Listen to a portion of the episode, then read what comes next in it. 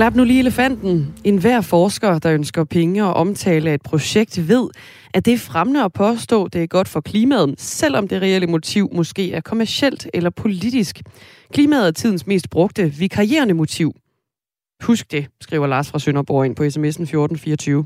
Lars fra Sønderborg, som har gennemskuddet det hele øh, omkring den her nyhed om øh, måske mammufantens snarlige komme her på jorden. Og så, det. ja, det kan være en løsning på klimaproblemerne.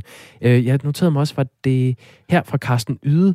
For 20 år siden, skriver Carsten Yde, klappede jeg en død, langhåret mammut på stødtænderne i Sibirien.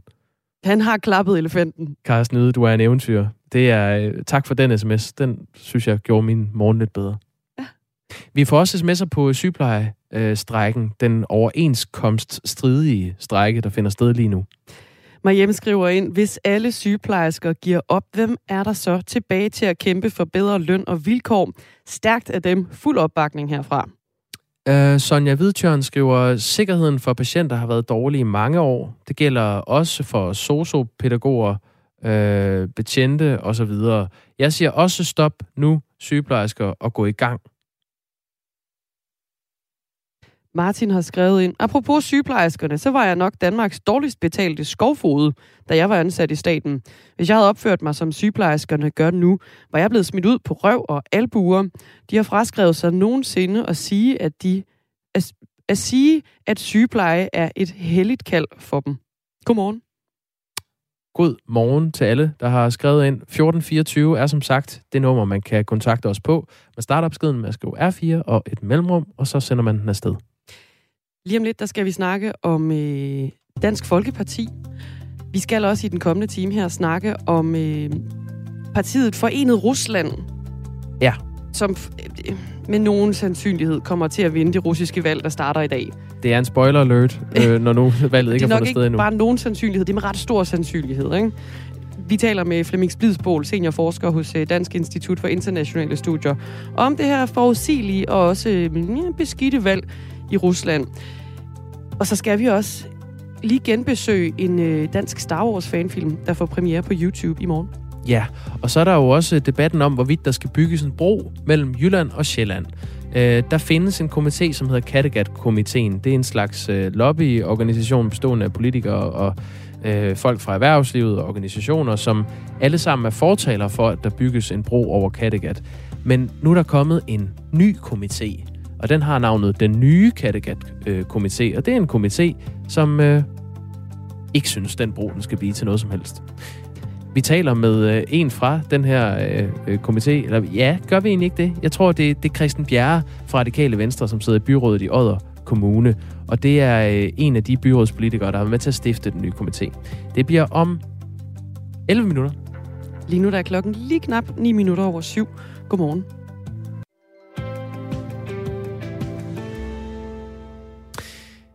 Dansk Folkeparti er i krise. Partiet plejer at holde uenigheder internt, men øh, nu er der fløjkrige og kampvalg og åbne diskussioner i pressen om, hvem der skal lede partiet fremover. Og midt i det hele skal Dansk Folkeparti så holde årsmøde i weekenden. Nogen i partiet vil nok synes, det er lidt træls timing, men det skal man altså. Og her er tre af partiets hovedbestyrelsesmedlemmer på valg, fordi deres mandat skal fornyes. Blandt dem er tidligere folketingsmedlem Martin Henriksen, som er kommet i modvind, efter han offentligt har sagt, at Dansk Folkeparti skal rykke længere til højre på udlændingepolitikken. Danny Rosenkilde Nielsen er lokalformand for Dansk Folkeparti i Brønderslev og medlem af Dansk Folkepartis øh, tillidsmandsforum, og så også kandidat til Dansk Folkepartis hovedbestyrelse i weekenden. Øh, Danny Rosenkilde Nielsen, godmorgen. Godmorgen. Hvorfor vil du gerne i hovedbestyrelsen i Dansk Folkeparti? Jamen, øh, jeg vil gerne i hovedbestyrelsen for, for at se, om jeg kan komme til at repræsentere det bagland, vi har, som er lidt forsømt. Øh, vi trænger til at få nogle stemmer ind i hovedbestyrelsen. Hvordan er I blevet forsømt? Nå, jamen, man kan sige, hvis man kigger på sammensætningen af den nuværende hovedbestyrelse, så er det jo næsten udelukkende politikere, der sidder derinde. Øh, jeg ved godt, at vi i baglandet har fået et tillidsmandsforum, hvor vi er repræsenteret og er med til nogle møder. Men vi har jo ingen stemme inde i selve hovedbestyrelsen, og det vil vi gerne prøve at lave lidt om på. Hvad vil du gerne gøre med det, hvis du bliver valgt ind i hovedbestyrelsen? Jamen, jeg vil være med til at samarbejde med den valgte ledelse, der sidder i, i partiet, og øh, være med til at skabe ro, så vi igen kan få rejst Dansk Folkeparti. Hvad, hvad er egentlig problemet øh, lige nu i Dansk Folkeparti? Nu så jeg den seneste måling, øh, nu skal man jo tage meningsmålinger med et øh, grænsalt, men der stod Dansk Folkeparti til omkring 6 procent af stemmerne, og man fik omkring 8 ved det seneste valg. Hvad, og det var et skandalevalg. Altså, hvad, øh, hvad er årsagen til krisen, som du ser det? Jeg bliver først nødt til at rette dig, fordi så er du lidt bagefter med at læse meningsmålingerne, for den sidste, den siger jo så 7,1, og, og der er en lille fremgang at spore. Ja, okay. Og det håber vi, er det, på, at det kan blive klart, klart bedre, hvis det er sådan, vi kan få noget ro på partiet. Er du glad for 7 procent af stemmerne? Jeg er glad for fremgang. Jeg er ikke glad for de 7,1 procent. Det er jo for mig alt for lidt. Men det er jo en tilbagegang i forhold til seneste valg. Det er det helt klart, og, og det kan vi jo ikke være tilfredse med. Men uh, med al det uro, der er omkring partiet hele tiden, så tror jeg ikke, vi kan forvente mere. Hvad er uh, egentlig årsagen til, at uh, vælgerne ikke vil stemme på Dansk Folkeparti, tror du? Jeg tror, at vælgerne de er trætte af alt det larm, der er hele tiden omkring partiet. Uh, der er åbenbart nogle interne stridigheder i den siddende hovedbestyrelse, og det er aldeles skadeligt for partiet. Hvem er det, der skaber de problemer? Jamen, der sidder jo nogle fløjkriger i, øh, i vores øh, hovedbestyrelse, som nogen vil noget, og nogen vil noget andet. Det er ikke en del, jeg deltager i. Jeg mener ikke, det politiske spil, det hører hjemme i en hovedbestyrelse. Er det, er, det det, er det splid, du er træt af, eller er det, øh, at man tager uenighederne offentligt, eller hvad, hvad er det, der, øh, der gør, at, at du har lyst til at komme ind i hovedbestyrelsen?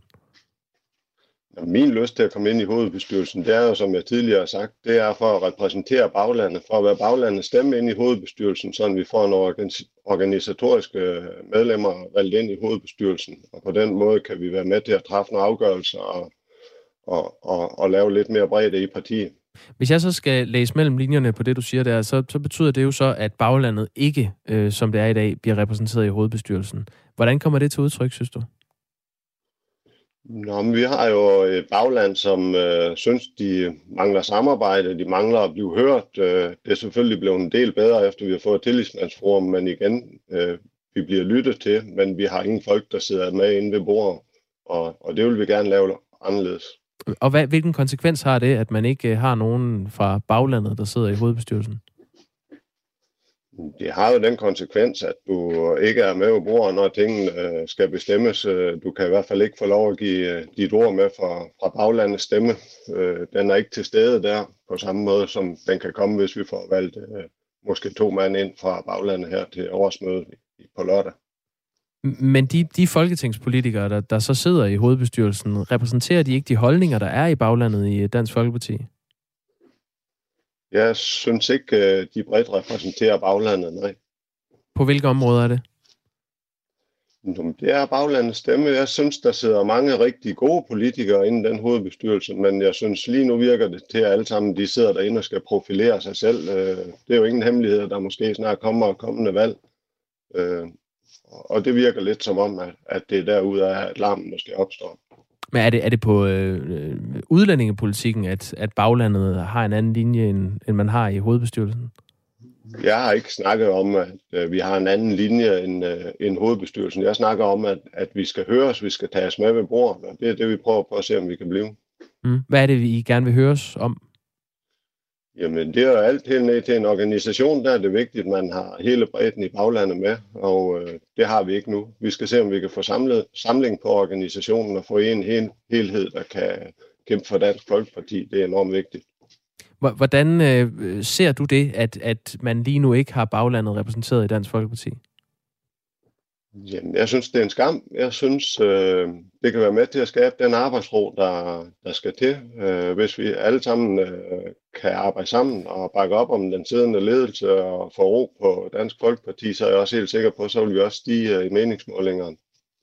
Noget af det, som bliver diskuteret offentligt i øh, medierne, det er, øh, hvorvidt Dansk Folkepartis udlændingepolitik skal være strammere. Det er noget, som øh, hovedbestyrelsesmedlemmer tidligere folketingspolitiker Martin Henriksen har været ude og sige. Og det har fået flere fremtrædende personer i partiet, blandt andre Pia Kærsgaard og Søren Espersen, til offentligt at sætte Martin Henriksen på plads. Øh, Martin Henriksen skal have sit mandat til hovedbestyrelsen fornyet i weekenden. Og efter den kritik, der har været, så vurderer han selv, at chancen for at blive genvalgt er begrænset. I forhold til min, øh, min egen øh, situation, min egen personlige situation, så øh, skal jeg ikke lægge skjul på, at, at efter den seneste udmelding fra Pia Kærsgaard og Søren Espersen, som jo er nogle af de veteraner, som jeg ved, at, at medlemmerne øh, lytter til, så, øh, så, så vil det jo, øh, altså, så, så mener jeg må også være realistisk at sige, at det er meget op ad bakke, og nok også usandsynligt, at jeg bliver genvalgt til, øh, til hovedbestyrelsen. Men ikke desto mindre vil han kæmpe for sin plads. Øhm, mener du, han skal vælges til hovedbestyrelsen, øh, Danny Rosenkilde Nielsen? Øh, jeg kan jo ikke øh, sidde og sige her, hvem jeg mener, der skal vælges til hovedbestyrelsen. Det er de delegerede på årsmødet, der fuldstændig træffer det valg, og det er klart. lørdag aften, så ved vi, hvordan den nye hovedbestyrelse ser ud. Men hvad, hvad er din holdning til den kritik, han kommer med, om at man skal rykke sig mere til højre på udlændingepolitikken i Dansk Folkeparti? Jamen, jeg synes jo, at udlændingepolitikken er selvfølgelig øh, Dansk Folkepartis øh, DNA, og det kommer vi ikke ud fra. Jeg synes, vi har helt, vi har helt den samme uh, udlændingepolitik, som vi har haft hele tiden. Så kan vi så snakke om, om, om man kunne med, måske kunne ønske, at vi en gang imellem fik den meldt skarpere ud, men den udlændingepolitik, Så lad os snakke om det. har, synes du den det? synes jeg, den holder. Kunne du godt tænke dig, at, at man fra Christian Thulesen Dals side, og måske også udlændingeordfører Pia Kærsgaard, øh, rykket sig mere til, til højre og var mere markant på udlændingepolitikken? Nej, jeg synes, den udlændingepolitik, vi har, den er helt fin. Den er helt i tråd med, som partiet har, har haft hele tiden, og den, den synes jeg, den holder hele vejen igennem. Så du er ikke enig i øh, Martin Henriksens øh, argumentation? Nej. Rita Rabeck øh, er formand for Dansk Folkepartis lokalforening i Gentofte, og øh, Finn Rudajski er medlem af borgerrepræsentationen i Københavns Kommune for Dansk Folkeparti. Og øh, begge har opfordret, øh, det skete i går, Pia Kærsgaard til at overtage formandsposten fra Christian Thulesen Dahl. Rita Rabeck mener, at det her det skal ske på årsmødet allerede her i, i weekenden. Hvad mener du om, at, at øh, Christian Thulesen Dahls formandskab i partiet bliver udfordret? Det er jo altid sundt for partier at have gode folk til flere poster. Men, men igen, altså, hvis jeg skulle blive valgt ind i hovedbestyrelsen, så er det for at bakke op om den valgte ledelse, som øh, sidder i partiet. Og igen, det er de delegerede på årsmødet, der vælger den ledelse, vi har. Men jeg tror nu ikke på, at der kommer en anden ledelse end Christian. Hvad tror du er vejen ud af den nuværende krise for Dansk Folkeparti? Det tror jeg helt klart, det er samarbejde, og vi skal have ro på partiet, vi skal have samling på baglandet, og så skal vi ellers bare kigge fremad og arbejde hårdt fremad for at få troværdigheden tilbage hos vælgeren. Altså når du siger samarbejde, så er det ikke med andre partier, men så er det internt i partiet? Så er det internt i partiet, det gælder. Tror du, øh, nu, nu spørger jeg lidt, lidt ledende, men jeg vil gerne lige have dig til at forholde dig til det, Daniel Rosenkilde Nielsen. Tror du virkelig, at det er ro på, der kan skabe en vej frem for Dansk Folkeparti? Ja, det tror jeg helt klart på bare når, når andre medlemmer af partiet er ude og sige, at, øh, at man skal markere sig øh, mere, så mener du tværtimod, at der skal mere ro på? Øh, hvad, hvad de andre de mener, det må jo stå for deres egen regning. Jeg mener, at vi skal have ro på de interne linjer, og så skal vi arbejde fremad og se fremad, og så få os vælgere troværdighed tilbage hos dem. Der er kommet en sms her, øh, Danny Rosenkilde Nielsen, øh, fra en lytter, der hedder Katarina. Hun skriver, I valgte ikke at tage magten, da I havde folkets opbakning. Så held og lykke med at få os til at stole på jer igen. Til info sker det ikke ved, at flere af jer fra DF, øh, I har travlt med at få jer selv til at fremstå gode ved at sprede løgne om nye borgerlige. Det er bare ynkeligt, og får jer kun til at fremstå som en joke. Hvad, hvad tænker du om sådan en sms? Jamen, jeg tænker ikke så meget. Altså, det er jo vi ligger jo i klar krig med Nye Borgerlige, og selvfølgelig vil der være nogen, der, der kører på hinanden, og det tror jeg helt klart, jeg kan sige, det gælder begge veje, så der er jo ikke så meget i det. Alright. Tak fordi du var med her, Danny Rosenkilde Nielsen. Tak i lige måde. Og held og lykke i weekenden. Tak skal du have. Altså lokalformand for Dansk Folkeparti eh, Brønderslev og medlem af Dansk Folkepartis eh, tillidsmandsforum, og så også kandidat til hovedbestyrelsen her i, eh, i weekenden, hvor der er årsmøde i Dansk Folkeparti. Vi har prøvet at få en kommentar fra Martin Henriksen, Dagmar. Ja, det har vi, men han er altså ikke vendt tilbage på vores øh, henvendelse. Rita Rabeck, der er formand for Dansk Folkepartis lokalforening i Gentofte, er øh, heller ikke vendt tilbage på vores henvendelse om at uddybe, hvorfor hun mener, at Pia Kærsgaard skal overtage formandsposten, sådan som du også fik fortalt, Jakob. Det samme det mener øh, Finn Rodejski, som er medlem af borgerrepræsentationen i Københavns Kommune, men han afviser at stille op til et øh, interview. Og så har vi også forsøgt at få en kommentar fra Pia Kærsgaard, men hun har ikke svaret på vores henvendelse. Og øh, i onsdags, der oplyste hun så til gengæld til Ekstrabladet, at hun øh, ikke er interesseret i at blive formand for Dansk Folkeparti igen, og i går der fast hun, fastholdt hun øh, det her svar også over for, over for samme medie. Dansk Folkepartis formand, Christian Thulesen Dahl, han siger til Radio 4 morgen, at han ikke har nogen kommentar til udfordringen af hans formandskab vil gerne høre fra dig, hvis du er Dansk Folkeparti øh, vælger, eller øh, tidligere vælger, og nu vil øh, fravælge det. Øh, du må meget gerne skrive ind på 1424, start beskeden med R4, et mellemrum, og øh, så et, øh, et lille skriv om, hvorfor, hvorfor ikke du øh, vil stemme, eller ikke vil stemme på partiet næste gang. Ja, tak. Vi runder lige kort øh, en beklædningsgenstand, der har været meget omtalt på det sidste. Det er crop toppen. Oh. Altså den her korte mavebluse, der lige sådan afslører maveskinnet ikke? Ja. på de unge piger, den øh, kom jo i stor debat, da Fire Højskolen i Vejle Kommune forbød deres elever at gå øh, i crop top. Ja. Og lige vise lidt af mellemstykket der. Ikke? Hashtagget, det er bare maver, det opstod i kølvandet på den her debat, og skoleelever landet over, de iførte sig så en crop top og demonstrerede mod forbuddet, øh, som siden jo er blevet trukket tilbage. Men det var jo, kan vi sige, beklædningshistorie i hvert fald i Danmark, den her crop top, da den kom op til debat. Og nu bliver den udstillet. Altså på et øh, museum eller på en mave? På et museum. Hvilket? Køn. Museum Køn i ja, Aarhus. Jeg kunne have gættet det. Det, der tidligere hed Kvindemuseet. Mm. Det ligger inde i øh, Aarhus Centrum, og de har altså modtaget en crop top fra en initiativtager til en af demonstrationerne, som nu skal øh, Jamen, på udstilling, skriver DR. Det er øh, Edith Vels, som har været en af arrangørerne, der har doneret blusen her til museet. Den er orange. Det er sådan en t-shirt, der er klippet af, sådan så maven selvfølgelig kan komme frem, og så står der det her hashtag, det er bare maver på. Det giver vel egentlig også god mening i forhold til, hvor, øh, hvor vild en mediehistorie og hvor meget debat det, øh, det skabte. Ja, lige altså, præcis. Over en hel uge. Det er jo nemlig det.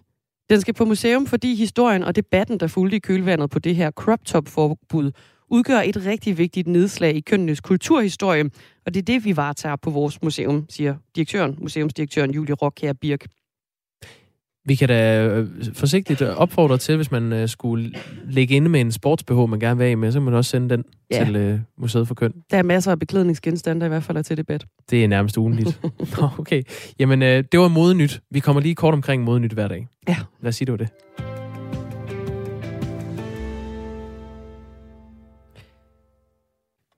I debatten om, hvorvidt der skal bygges en bro mellem Jylland og Sjælland, der findes der en komité, der hedder Kattegat-komiteen. En slags øh, lobbyorganisation bestående af politikere, der repræsenterer, der med repræsentanter hedder det fra øh, erhvervslivet og organisationer, som alle sammen er fortaler for, at der skal bygges en bro over Kattegat. Men nu er der kommet en ny komité. Navnet, det hedder, den hedder den nye Kattegat-komité. Ja, og det er en uh, komité, som er stiftet som en uh, modvægt til uh, fortalerne for, for broen. Den nye komité er stiftet af tre byrådspolitikere fra de mest berørte kommuner. Uh, det er Odder Kommune, Samsø Kommune og Kalundborg Kommune. Og en af de byrådspolitikere kan vi uh, sige godmorgen til nu. Uh, Christian Bjerg, godmorgen. Godmorgen. Den nye Kattegat-komité, var det det bedste navn, I kunne finde på? Ja, vi synes faktisk, at det er et ret godt øh, navn. Uh, nu har I kun taget en del af den, fordi det hedder den nye Kattegat-komité for natur og bæredygtighed. Det skal lige med. Uh, og det viser jo, at øh, for det første har vi et nyt synspunkt, eller et andet synspunkt, og for det andet så viser det, at vi øh, lægger vægt på to hovedområder, nemlig vores skønne natur, som bliver ødelagt, og bæredygtighed, og det er den i hvert fald ikke med den store udledning af CO2, som vil finde sted, når den bliver anlagt. Så det er de to områder, vi først og fremmest gå ind på. Christian Bjerre, du sidder i øh, byrådet i Odder Kommune for Radikale Venstre, og har altså været med stifter af den her nye Kattegat-komité. Øhm, hvorfor har det været nødvendigt for jer at skulle oprette en komité som modstand mod broen? Jamen, vi er nu i en fase, hvor man er ved at lave en uh, vejdirektoratet, og Sunderbælt er ved at lave en uh, forundersøgelse, og den bliver offentliggjort her uh, inden årets udgang. Og så uh, skal der tage stilling til, om der skal være det, man kalder en VVM, altså øh, en undersøgelse af miljøets virkning, eller indvirkning på miljøet. Og der ved vi, at øh, det er helt afgørende at få en stemme ind nu, inden at den afgørelse om VVM skal træffes. Fordi når først en VVM-undersøgelse bliver sat i gang, så viser erfaringen, at så er det meget vanskeligt at bremse et projekt. Så det er nu, at kræfterne skal sættes ind, og det er nu, vi vil gå ind øh, og sige, at øh, der er ganske vist den her øh, Kattegat, anden Kattegat-komité, med politikere øh, i form af borgmester og andre, men vi er også politikere, og vi har også en legitimitet. Vi ønsker også at øh, blive høringsberettiget og have vores stemme med ind øh, i Trafikstyrelsen, hos ministerierne og hvor det nu ellers er, der skal øh, afgøres det her. Kunne I ikke bare have ydet den her modstand gennem byrådene, i stedet for en komité? Øh, nej, det øh, kunne vi ikke, fordi øh, at i byrådene der er det sådan, at der er i hvert fald øh, i både i Odder og Kalundborg, der er det et flertal, øh, som er øh, for den her øh, bro. Øh, så det er svært at komme igennem som en stemme der. Øh, Samsø, der har vi så til gengæld en helt kommunalbestyrelse, som er imod broen. Så det er ikke øh, bare en, et, et, et øh, entonigt ja. Der er også øh, nej-stemmer til broen. Øh, og den øh, nej-stemme, og hvorfor vi skal ikke have en bro, den vil vi gerne øh, præcisere og, og, og, og få kraftigere frem. Vi taler altså med øh, Christian Bjerre, som er radikal øh, venstre medlem og sidder i byrådet i øh, Odder Kommune. Og det er som den her nye komité, den nye Kattegat-komité, som øh, ikke er fortaler for, øh, for en bro mellem Jylland og Sjælland. Udover dig, Christian Bjerre, så sidder også øh, Ulla Holm, som er SF-byrådsmedlem på Samsø, samt øh, Niels Erik Danielsen, medlem af byrådet i Kalundborg for Enhedslisten i den her nye Kattegat-komité. Og den samlede forundersøgelse ventes afsluttet med udgangen af i år. Herefter er næste skridt at få foretaget en øh, decideret VVM-undersøgelse, altså en vurdering af virkning på øh, miljøet. Hvorfor stifter I den her komité nu, før øh, der er foretaget en VVM-undersøgelse egentlig? Jamen det er nu, at det afgøres, øh, hvad retten det skal være. Vi kan tage et eksempel. Den her forundersøgelse, der ønsker vi, at den også skal øh, finde ud af, hvor meget CO2 vil der blive udledt ved at anlægge selve projektet. Og der har vi en formodning om, øh, det er ikke undersøgt helt nøjagtigt, at det er 4, 5 eller 6 millioner tons CO2.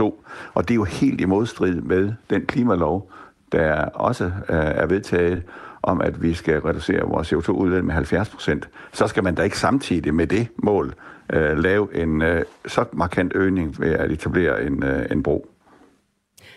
Dem, der er fortalere for øh, Kattegat-forbindelsen, de argumenterer jo for, at broen den vil skabe vækst. Tror du slet ikke på, at det her det vil give vækst i, øh, i din kommune, Odder Kommune? Nej, det tror jeg faktisk ikke på. Det kan godt være, at der er en eller anden erhvervsmæssig vækst, men vækst i dag er jo mange ting. Jeg tror, at der er sket en ændring. Vi vil gerne øh, have, at der er ro og fred, og at naturen den øh, får større øh, indflydelse på vores liv. Jeg tror, at alle os, som bor her, for eksempel i Odder Kommune, at øh, vi gerne vil have øh, nyde den natur, der er, og have mere ro.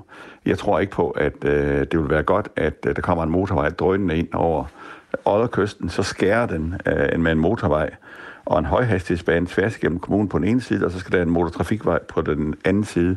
Så det bliver sådan, at øh, vi bliver omkranset af, af trafikstøj. Det tror jeg, der ikke er særlig smart, og det tror jeg, der ikke er med til at trække nye beboere hertil.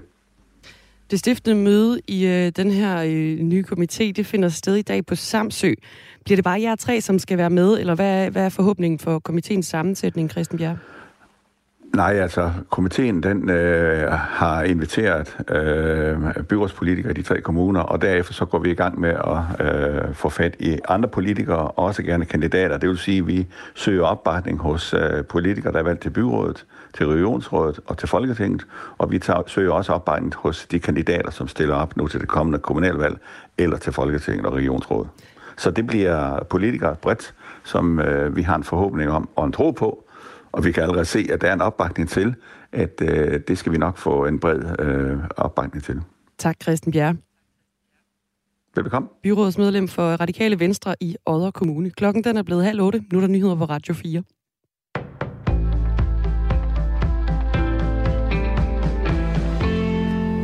over 142 milliarder kroner. Så meget skylder danskerne og danske virksomheder til den offentlige fælleskasse, som holder på velfærdssamfundet. Det viser en ny opgørelse fra Gældsstyrelsen, som opkræver gæld på vegne af stat, kommuner og offentlige virksomheder. Hver femte dansker skylder penge i form af blandt andet ubetalt skat, børnepenge og fartbøder. Men regeringen forhandler til efteråret med andre partier om yderligere opstramning af gældsafviklingen, det siger skatteminister Morten Bødskov. Det er i hvert fald alt for mange, som ikke betaler de regninger, de skal. Og derfor er jeg glad for, at vi nu øh, har fået øh, genoprettet øh, det system, som skal inddrive gælden. Øh, og allerede nu øh, mærker øh, rigtig mange danskere jo konsekvensen af det. Der er rigtig mange danskere, som får en henvendelse fra Øh, det, der hedder Gældsstyrelsen, hvor man har opgjort, hvilken gæld folk har, og også fortæller dem, hvordan de skal betale tilbage. Flere fra DF's bagland vil have Christian Thulesen Dahl til at gå af som formand, det skriver Berlingske og Politikken. Og meldingen den kommer forud for partiets årsmøde, som finder sted i weekenden. Og ifølge Politikken, der har DF's lokalformænd i Aalborg, Odense, Aarhus og København skrevet et brev til Pia Kærskov. Og her der opfordrer de hende til at træde til som formand for at få ro i partiet. Men det er uvist, om Pia Kærskov tager imod opfordringen. Christian Thulesen Dahl sagde i går i et interview med TV2, at han vil fortsætte som formand, hvis han har baglandets opbakning. Ældre skal fremover nemmere kunne vælge et privat alternativ til den kommunale til kommunale plejehjem. Det mener de konservative, som i weekenden holder landsråd i København. I over halvdelen af landets kommuner, der kan de ældre borgere nemlig kun vælge kommunale plejehjem. Og her mangler eksempelvis flere friplejehjem. som lyder det fra de konservatives formand Søren Pape Poulsen. Derfor mener vi simpelthen, at øh, ny opførelse af plejehjemspladser, øh, sådan set som udgangspunkt, altid skal ske ved etableringen af friplejehjem, eller i samarbejde med private i de kommuner, hvor man ikke har øh, den slags tilbud i dag. På friplejehjem der har beboerne mulighed for at købe ekstra ydelser i dagligdagen, og det kan eksempelvis være ekstra rengøring. Vi kommer til at mangle rigtig mange plejehjemspladser. Der er ikke noget sted i verden, hvor monopol er godt. Og det, at der er forskellige typer af plejeboliger, det at vi har friplejehjem, private plejehjem, som også er til stede, det gør, at de ældre har et frit valg. Og forslaget det er en del af et ældreudspil, som partiet snart vil præsentere. Regeringen vil gøre nikotinposer i daglig tale snus dyrere, det skriver DR Nyheder.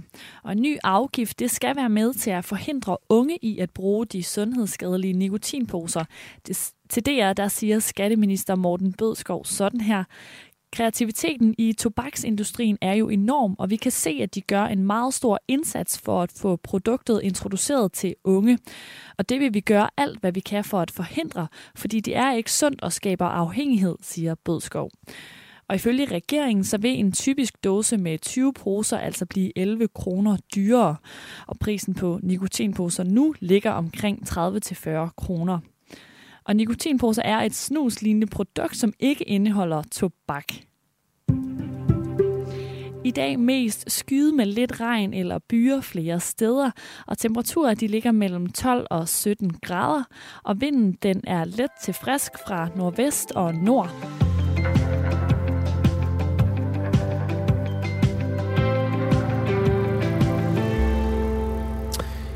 Det gik galt for DF, da de mente, de kunne gå på vandet og ødelægge efterlønnen, hvor mange af deres vælgere kommer fra, skriver Lars Madsen, som øh, selv er en af dem, der øh, har skrevet, at han har fået taget sin efterløn af Dansk Folkeparti.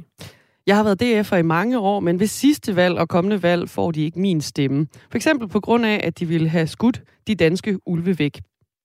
De vil afskaffe ATK-køretøjerne, og så er de simpelthen bare blevet for hysteriske i deres indvandrerpolitik, skriver Silas ind. Okay, så er Silas ikke enig med øh, Martin Henriksen, som øh, lige... Han vil godt lige have strammet den lidt, ikke? Jo, han er øh, et par dage nu i hvert fald øh, hovedbestyrelsesmedlem i Dansk Folkeparti, men han øh, regner med at blive stridtet ud her i weekenden, hvor der er årsmøde. Han har lagt sig ud med øh, blandt andre øh, Grand Old øh, Woman, Woman Pia Kærsgaard, og øh, andre i partiet, Christian Thulesen Dahl, formand for eksempel.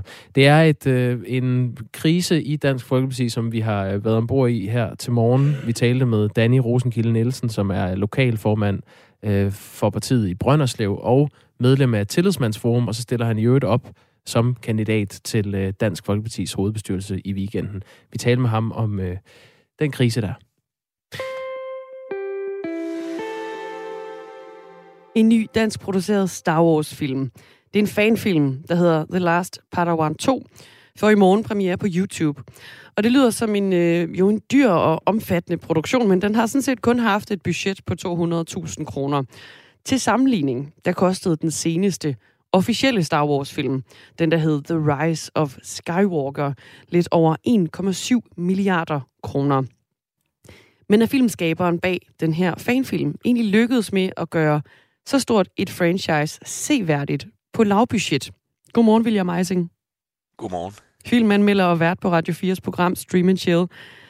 Du har fået mulighed for at se den her fanfilm, The Last Padawan 2, inden premieren på YouTube i morgen. Hvad er førstehåndsindtrykket? Jamen, jeg synes, vi skal tage de positive ting først, og det er, at man bliver meget, meget overrasket, når man ser, nu vil jeg ikke kalde dem glade amatører, men, men hvor, hvor langt man kan komme, når man er dygtig og passioneret. Fordi for det utrænede øje, så vil den her film grangivligt ligne noget fra Star Wars-universet. De har øh, fået alle de rigtige kostymer, og de har øh, og de har fået mod at lave nogle virkelig, virkelig flotte special effects.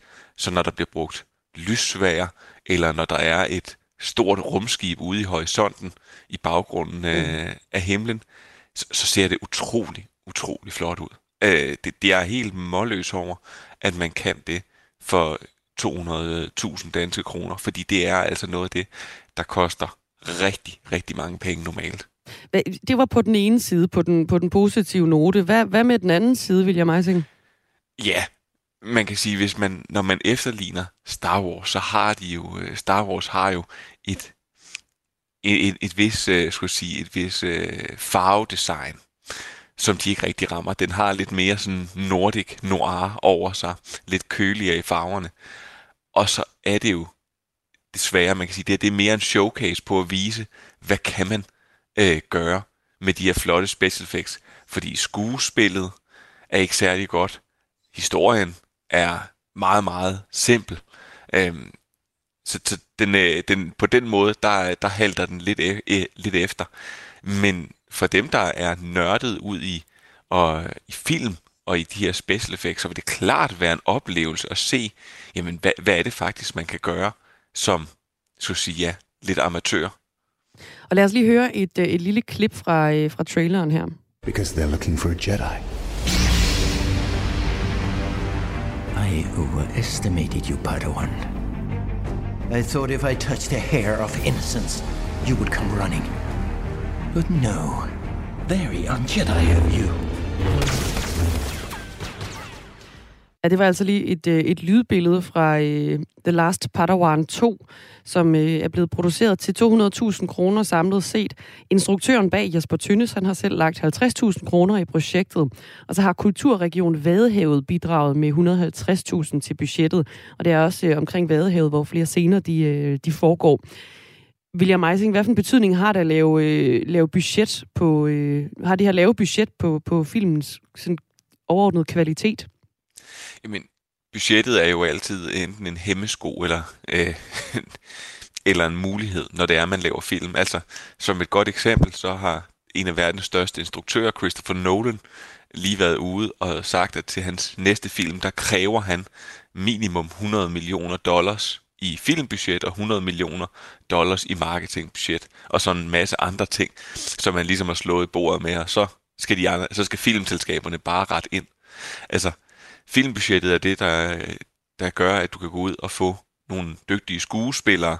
Øh, det er, øh, hvad hedder det, det er det, der gør, at du har råd til at hyre et stort team, der skal lave special effects. Altså jeg tror engang, at det var Bill August, der sagde, at han kunne godt have fået Robert De Niro til at spille i Åndernes Hus, men problemet var så, at så skulle det have været Robert De Niro, han havde spillet en af hovedrollerne, og så skulle Bill August ellers lave resten, fordi så var budgettet brugt.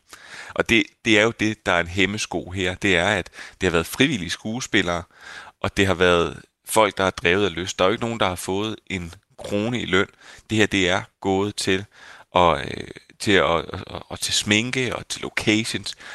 Og det er bare utrolig, utrolig, utrolig dyrt.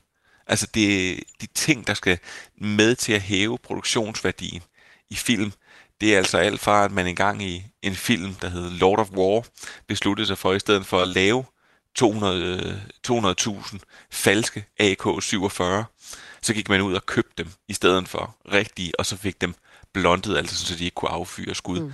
Det er jo sådan noget, man gør til film, og det koster jo altså vanvittigt mange penge. Nok lidt mere end 200.000 kroner i hvert fald. ja, det tænker jeg. Men, men det, det vil jeg altså bare sige, at det er jo rart at se, at der er så store Star Wars communities, fordi det har man gjort også, selv i de store Star Wars film, og serier senest i Mandalorian, der man jo har lånt faktisk uniformer, sådan nogle stormtrooper-uniformer, og pistoler, og jeg ved ikke hvad.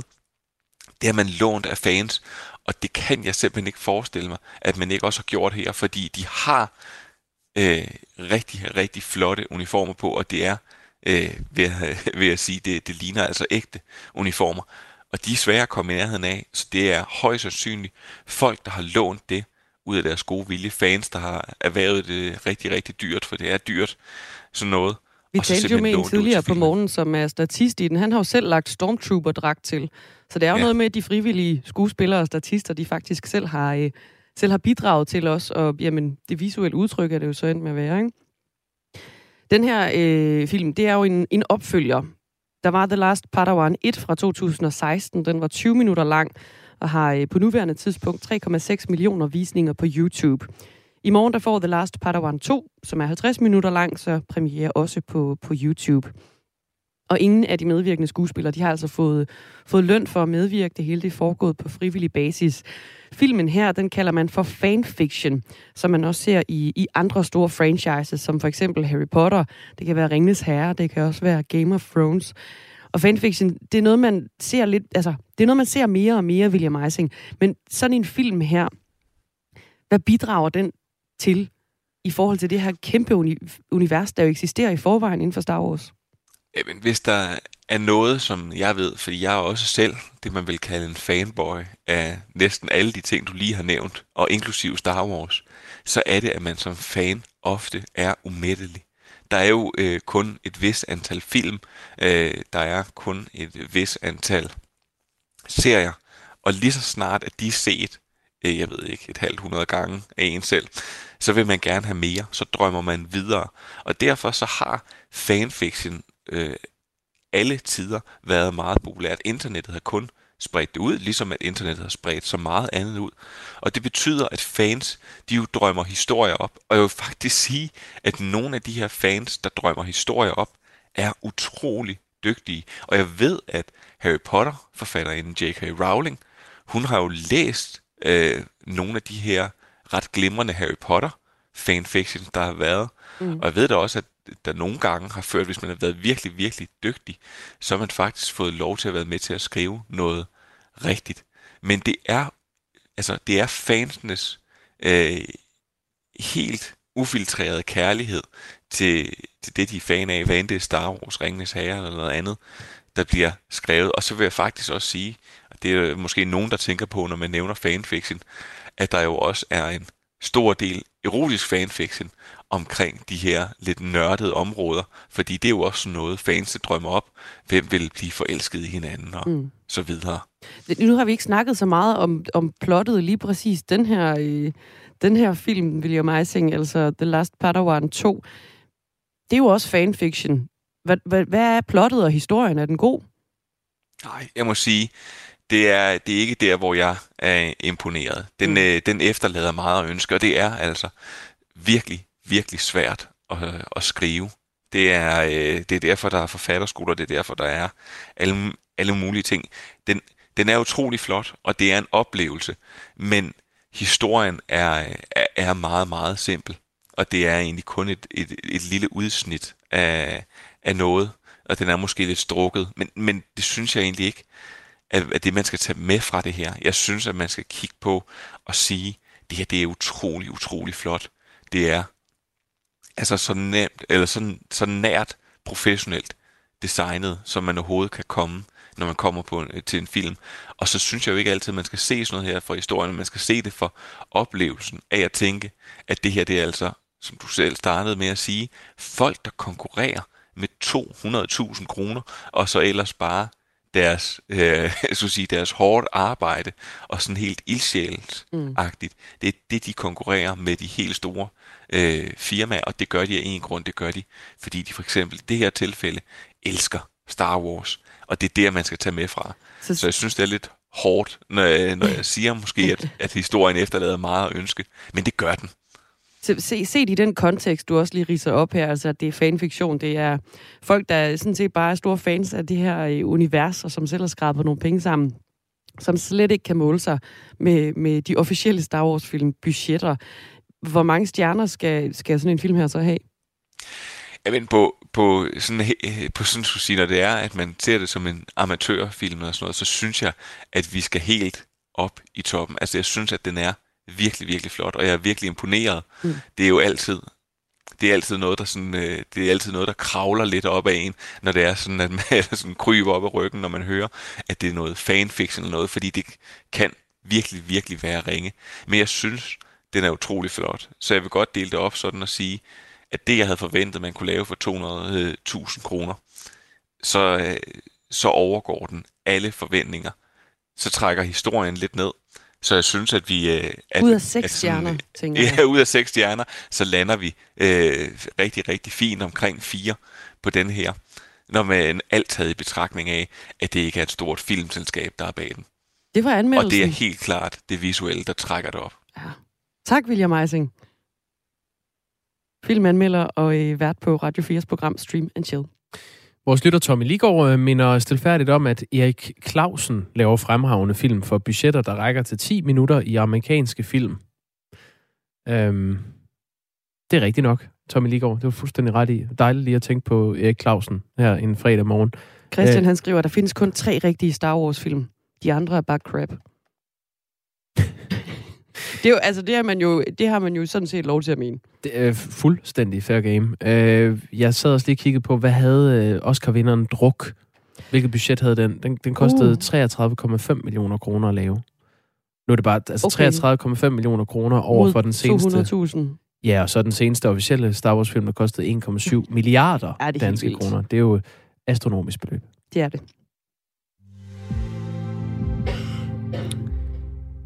Hvis du har droppet cigaretterne til fordel for et røgfrit produkt, det kunne være de såkaldte nikotinposer, så bliver det en dyrere løsning i fremtiden.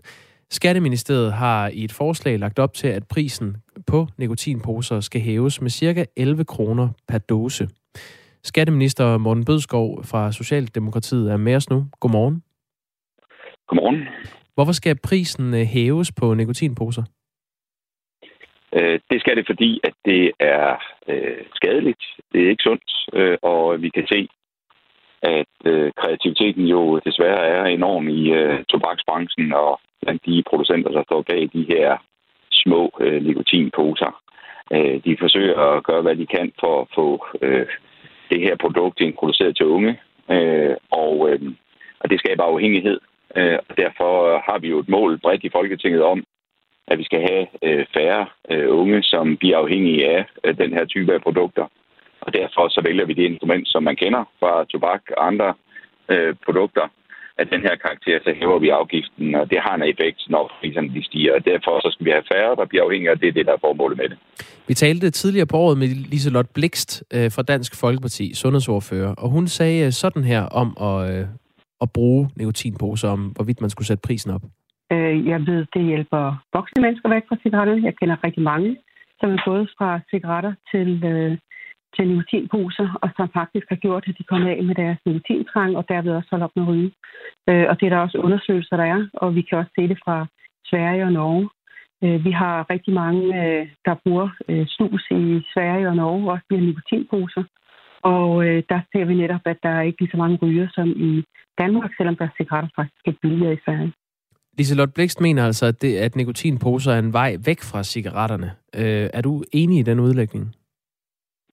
Der er temmelig sikkert nogen, som vælger det her som et alternativ, øh, men det betyder jo ikke, at det ikke skaber problemer.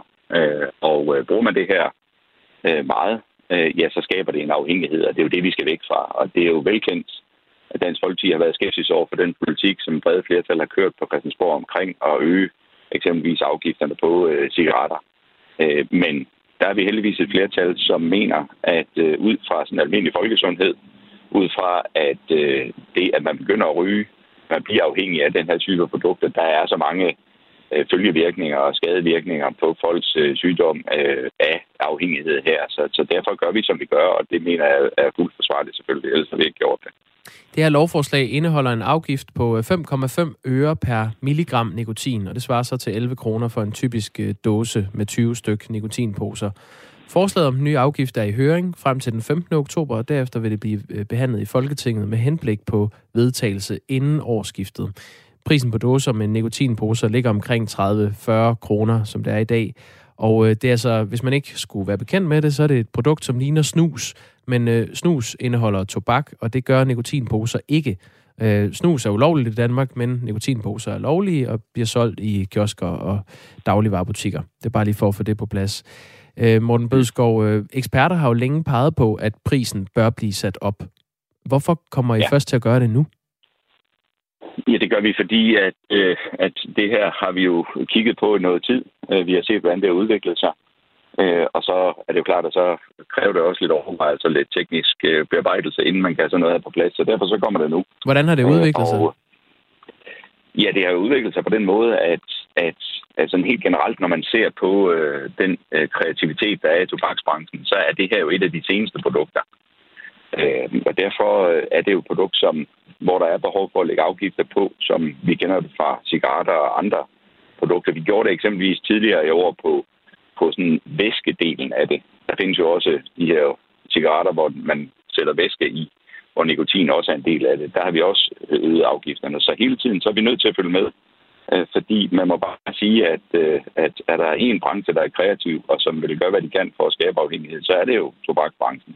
Hvad med det øh, lægemiddel, man kalder altså, nikotin tykkegummi? Det bliver jo set som et, et lægemiddel, øh, som kan hjælpe folk til at, at droppe smøgerne.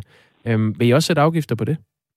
Nej, det er ikke omfattet af det her. Øh, det er det ikke, og, og det vi koncentrerer os om her, det er det, som man kan sige, man bruger som, om du vil, et, et, et, et nyt produkt, øh, som, øh, som jo så har, viset det sig, øh, følgevirkninger, som øh, alle afhængige af selvfølgelig, hvor meget man bruger det, men det kan være skadeligt, og derfor så sætter vi ind, som vi gør med andre produkter også. Men hvad, hvad er egentlig forskellen på nikotinposer og øh, nikotintyggummi?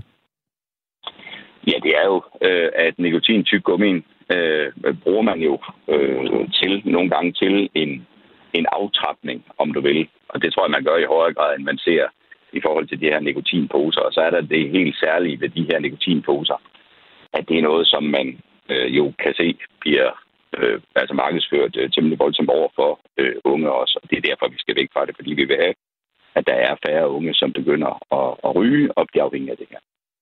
Vi har fået en sms i forhold til det her med nikotintyggummierne. Øh, en, der underskriver sig som mormor, skriver han på 1424. Man bliver afhængig af alt med nikotin, desværre. Jeg startede med nikotintyk gummi i 94, og jeg er endnu ikke fri af dem. Jeg prøver super ihærdigt. Burde man så ikke lægge ekstra afgifter på det? Jo, det er jo rigtigt, at, at det kan være, nu ryger jeg selv, men jeg kan forestille mig, at det kan være svært at komme af med den trang. Øh, og øh, der er der også mange i min omgangskreds, øh, som stadig ryger, som, som jo også siger, at det er selvfølgelig svært at komme af med, og det er jo bare et bevis på, at at er man først ombord i det her, så, så, så trækker afhængigheden. Øh, og derfor så skal man øh, passe på, øh, og derfor tager vi fat på det her nu. Men det kunne jo øh, også... Tykke, tykkegummien er ikke omfattet, fordi det er jo som, som sagt noget andet end det, det her lovforslag handler om, hvor det er i særlig grad rettet øh, mod unge. Ja, men nikotin tykkegummi øh, giver jo også en form for øh, sådan afslappende effekt. Man får effekten fra øh, nikotin, og der er åbenbart folk, der også bliver fastholdt øh, i det længe. Så på den måde er at det er jo at sidestille med et nikotinprodukt som, øh, som nikotinposer. Det er bare lige for at forstå den, den sondring, I laver der, hvorfor øh, nikotin tykkegummi ikke er med. Vil du ikke lige prøve at skære ud i pap, hvorfor?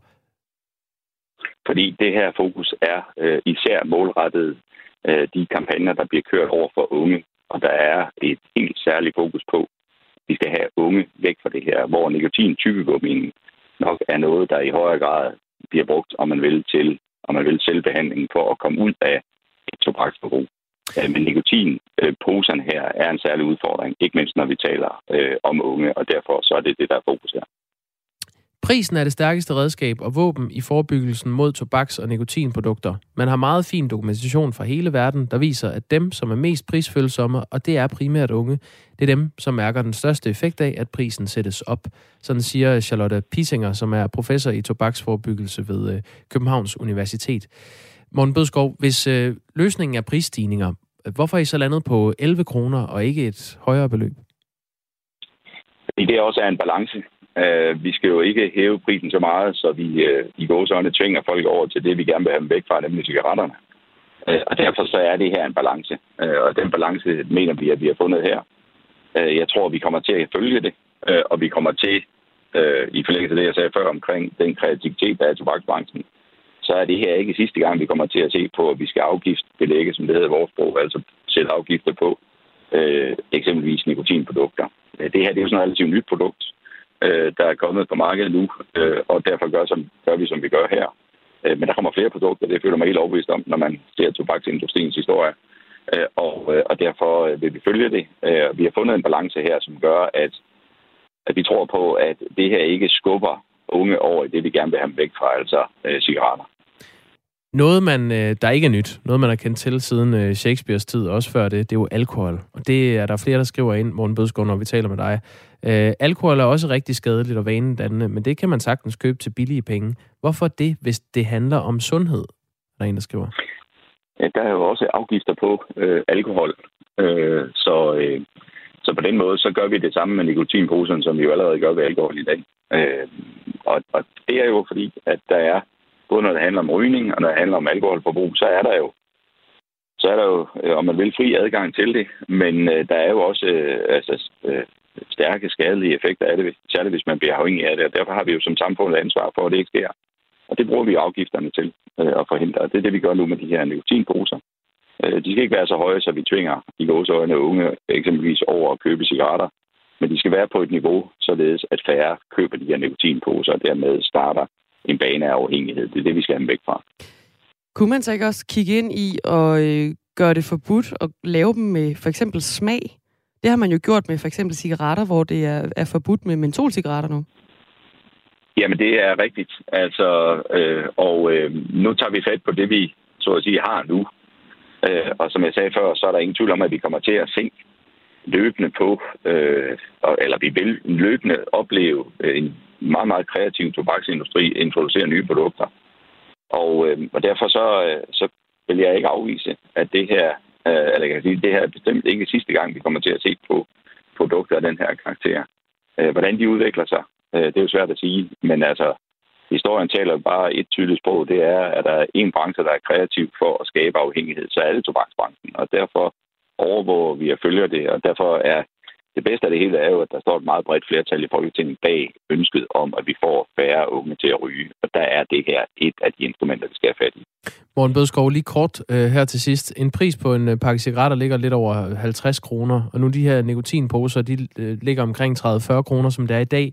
I vil gerne have dem til at stige 11 kroner. Så kommer de jo op og nærme sig de, øh, prisen på en pakke cigaretter. Hvordan vil I sikre, at folk ikke begynder at købe cigaretter i stedet for? Ja, det var det, jeg sagde før, at øh, vi har jo selvfølgelig vurderet, hvor, hvor er, om man vil, balancepunktet, for at man ikke så bare går over og køber en pakke billige cigaretter, og den mener vi, at vi har fundet her.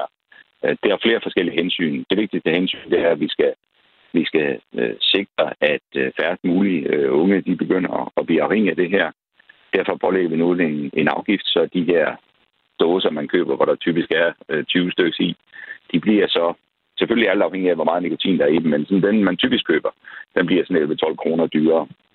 Øh, og, og det mener vi, det er et niveau, som både kan holde flere fra de her øh, nikotinposer, og færre fra at blive altså, øh, træde ind på cigaretmarkedet, altså købe en pakke øh, cigaretter i stedet for. Tak fordi du var med, Morten Bødskov. Det var også lidt. En god dag. Ja, tak. I lige måde. Øh, altså skatteminister for Socialdemokratiet.